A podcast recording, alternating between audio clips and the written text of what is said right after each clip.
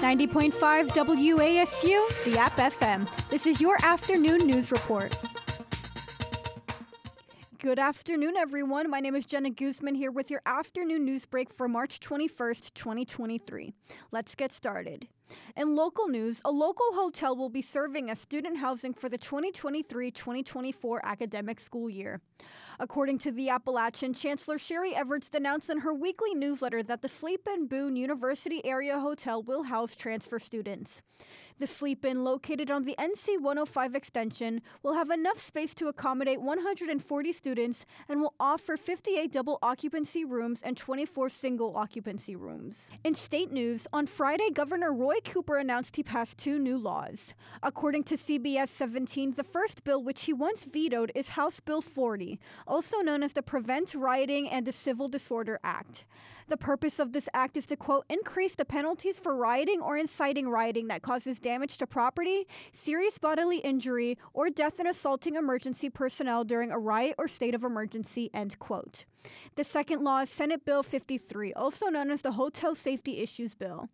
The purpose of this bill is to clarify that, quote, occupants of accommodations provided by hotels, motels, or similar lodgings are governed by the statutes related to inns, hotels, and other transient occupancies.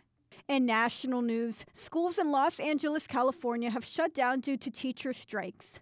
According to the Associated Press, thousands of workers walked out of their jobs Tuesday, March 21st, for reasons such as stalled contract talks. This walkout initiates a three day strike amongst the workers in the LA school district. Now, on to sports. Good afternoon, everyone. My name is Andrew Travers, and this is your Tuesday afternoon sports report. In App State sports news, the Mountaineer baseball and softball teams are in action today, both playing at 6 p.m. here in Boone. The baseball team is coming off a three game series at Marshall this past weekend, earning a 2 1 record in the series with wins on both Friday and Saturday. The softball team is coming off a home weekend series with Marshall, where they lost the first game of Saturday's doubleheader, 8 0, only to have the two remaining games postponed. Be sure to come out tonight and support your Mountaineers. In women's college basketball, the women's tournament is well underway with several second round games being played on Monday night. Perhaps the biggest game of the night was the matchup between number 1 Indiana and number 9 Miami, where Miami pulled off the upset 70 to 68. Lola Pendande, a senior forward for the Hurricanes, finished with 19 points and 7 rebounds.